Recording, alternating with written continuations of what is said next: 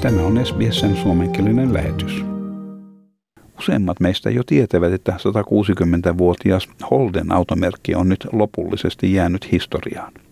Tässä Holdenin toimitusjohtaja Christian Aquilina kertoi uutiset jäljellä olevalle henkilökunnalle. This is a tough day for the Holden family.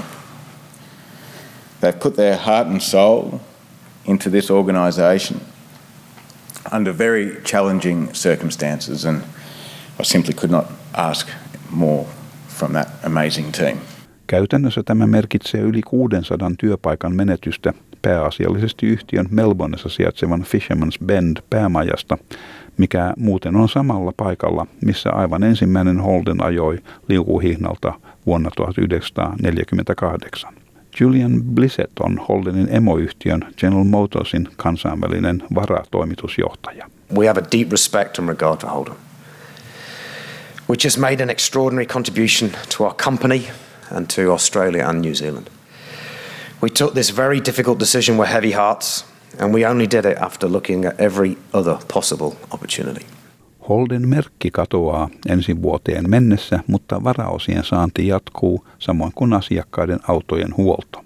Sen lisäksi, että General Motors sulkee Holdenin ovet Australiassa ja Uudessa-Seelannissa, yhtiö myy myös Taimaassa sijaitsevan autotehtaansa. Päätös näiden markkinoiden jättämisestä tulee maksamaan yhtiölle yli puolitoista miljardia dollaria. Alan asiantuntijat sanovat, että General Motors ei voi välttää näitä kustannuksia jättäessään taakseen ei kannattavaa tuotantoa. Tim Robson toimittaa autoilusivustoa nimeltä whichcar.com.au. Tässä hänen arviointinsa tapahtuneesta. Ihmisten maku on muuttunut ja Holdenit eivät enää mene kaupaksi. People's tastes have changed. Everyone wants an SUV or everyone wants a dual cab ute. They're the most popular cars on sale in Australia today, and people just weren't choosing Holden. And if you're not selling cars, you can't stay in business. Tämä pitkään toimineen yhtiön surullinen loppu. Alun perin Holden valmisti satuloita Etelä-Australiassa ennen siirtymistään autojen valmistukseen. Holdenin tulevaisuus näytti epävarmalta jo kolme vuotta sitten, jolloin viimeinen Australiassa valmistettu auto ajettiin liukuhihnalta. Sekä ammattiyhdistykset että liittovaltion hallitus sanovat olevansa täysin yllättyneitä yhtiön päätöksestä.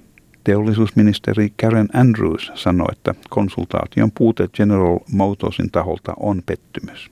To make an announcement of such significance, uh, I, I think it would have shown a considerable amount of goodwill as well as decency in picking up the phone and talking to government beforehand. General Motorsin päätös suututti pääministerin, joka sanoi, että yhtiön vuosien mittaan saamat valtion avustukset olisi pitänyt huomioida. The fact that they, they took money from Australian taxpayers for all those years just to let the Holden brand wither on their watch, I think is disappointing.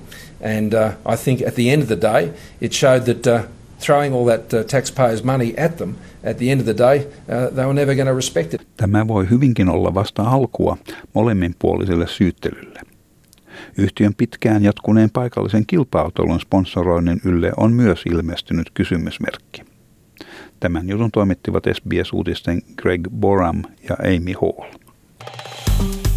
Tykkää, jaa ja ota kantaa. Seuraa SBSn suomenkielistä ohjelmaa Facebookissa.